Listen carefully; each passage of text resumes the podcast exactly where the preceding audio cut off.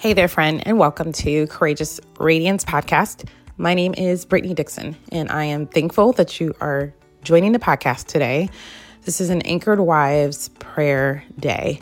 This is day 26, going 31 days. So we're nearing towards the end of these prayers for our marriages, for our for the heart of our husbands, as well as us uh, just really getting still with with the Lord and working on that regular rhythm of prayer, stillness, prayer, stillness on repeat, on repeat, and doing that daily. So I really pray that this really has equipped you not only for just this month, but for the days ahead, and that you see this through, maybe not exactly in the same way where you're praying through scripture, but you also can. So there's really no limits. And for that, I really pray that your relationship with the Lord is just growing exponentially to just know that you can ask the Lord, Lord, where where and what should I be studying right now?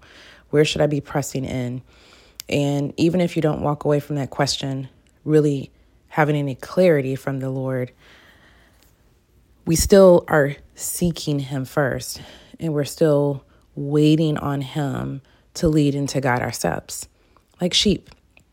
You know, the sheep aren't making their own decisions for themselves, sheep are waiting for their good shepherd, who for us is Jesus.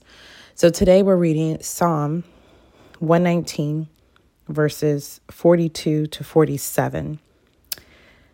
Your righteousness is an everlasting righteousness, and your instruction is true. Trouble and distress have overtaken me, but your commands are my delight. Your decrees are righteous forever. Give me understanding, and I will live. I call with all my heart. Answer me, Lord. I will obey your statutes. I call to you, save me, and I will keep your decrees. I rise before dawn and cry out for help. I put my hope in your word.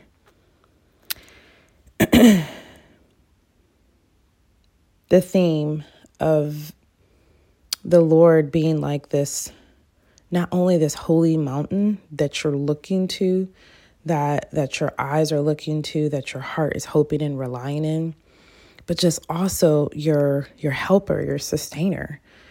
Like how you actually make it through the day. I wonder I wonder about that for our husbands. Like how who and what sustains them every single day. I wrote down, I, I thought of Psalm 54 4. God is our helper, God is our God is our sustainer. So it's I, I hear both or, or all three of these with within this the, the tone of the psalmist. It's like God is like limitless, y'all. Like he can be so many things and do so many things, serve so many roles. You know, think about if if you're a wife, you're also a mom, probably. Um, well, not you don't have to be a mom, but if you are a wife, a mom, you are an Uber driver, you're a cook, you're a housekeeper, whatever you do for a living. If you work outside of the home, and and so much more. You can be, you know, the the baseball, the the little baseball coach, and our schedules get so full and it can be overwhelming at times if you're trying to do it in of yourself. So it's really important for us to also not just think about our fullness of our schedules and how we decompress if we know how to decompress, but also that of our husbands. How does your husband manage stress? How does he decompress and hold all of these different responsibilities? Or maybe from your eyes, you feel like he's not really being a leader or the most responsible, and it's all kind of falling on your plate. The Lord is the helper and the sustainer in both, in all scenarios. And a good prayer that I really wanted to pray was just,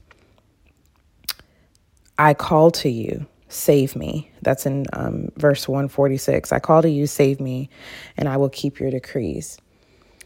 And as a parent, I just think about even if the way that I'm going to help my child is not to necessarily help them in the way that they think I'm going to help them. But I love it when my children do ask for help. And we can and I can even just be this project manager for them or or maybe I'm your your coach to help help you think through this different problem or maybe I do just alleviate it.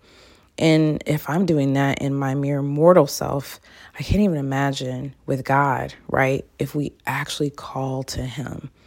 This is a good regular habit to call to the Lord in our distress. And in the meantime, in the waiting time, if you think about Psalm 27, verse 14, in the waiting can be very long. So, what do you do in that waiting time when you're calling? Well, you're still keeping his decrees. You're still walking in his instruction. You're still looking to him, and he's still sustaining. Again, I, I mentioned the, the Good Shepherd, um, John 10 10, well, 10 11. Really, um, so I was looking, I was studying John 10 before before doing this podcast and I was like, you know, Jesus says multiple times, I am the good shepherd or I am the gate. And this abundance, which is in and by way of our shepherd, uh, by way of this gate of walking in his instruction and, and following him step by step, our life is sustained. So, I mean, how great to not necessarily be in the different situations that we might find ourselves in, but to know that our remedy is in our good shepherd. And to know that he cares. He is a good shepherd because he cares and he compares himself to the thief who is only here to destroy and and to harm us. But verse 4 specifically John 10 4 um when he has brought all his own outside, he goes ahead of them. He goes ahead the sheep follow him because they know his voice. I love that. He goes ahead of them. I don't know how that sits with your spirit, but today, think about whatever it is that's surrounding you and to know that the good shepherd has already went ahead of you. And simultaneously, he's with you. That's comfort that that is, so when you again you think about calling to the shepherd who's already ahead of you who's already next to you and who will save that is so freeing especially in tumultuous marriages or marriages that feel very bland just we're really busy in the season we're, we're kind of two ships passing in the night um, the kids have kind of taken the majority of our time. Our work is, you know, these these fiscal years or these this this boss or maybe you're maybe you're your own boss. So it's like where do you where do you draw the the the stop line being an entrepreneur or working long shifts and marriage next to God only really works in that first place. So obviously God is first. And then our marriages really have to be a top priority. And y'all, I am guilty of of not doing this. This is so easy to get in this in the the mantras of life and just it gets lost. It gets swept up and anything including marriage that you're not doing with intentionality is is going to get lost. It's going to get swept and drift. So, let's pray that our husbands have God to call on to help to save them and that we collectively are doing that in our marriages and turning to the Lord, the good shepherd who's with us in all of the busyness of our days and all of if there's trouble and strife that's going on, and just taking our eyes off of the marriage and focusing on the beauty of Christ, our good shepherd. Thank you so much, God, for your word which encourages us, it fills us, it um, it gives us hope to truly anchor ourselves to in and through the busyness of our days, the overwhelming days, the days where it just feels like I can't really go forward. There's too much. God, in this time, I pray that our husbands know you in a personal relationship and that they're able to call to you and trust that you are their salvation and that you care for them and that you love them as a good shepherd does.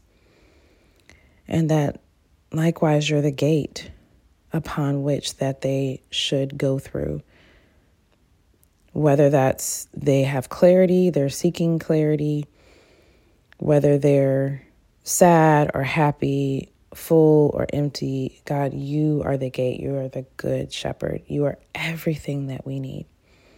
I pray that our marriages truly hinge from that, Father God, and that you're glorified in and through us in all that we do. In Jesus' name, amen.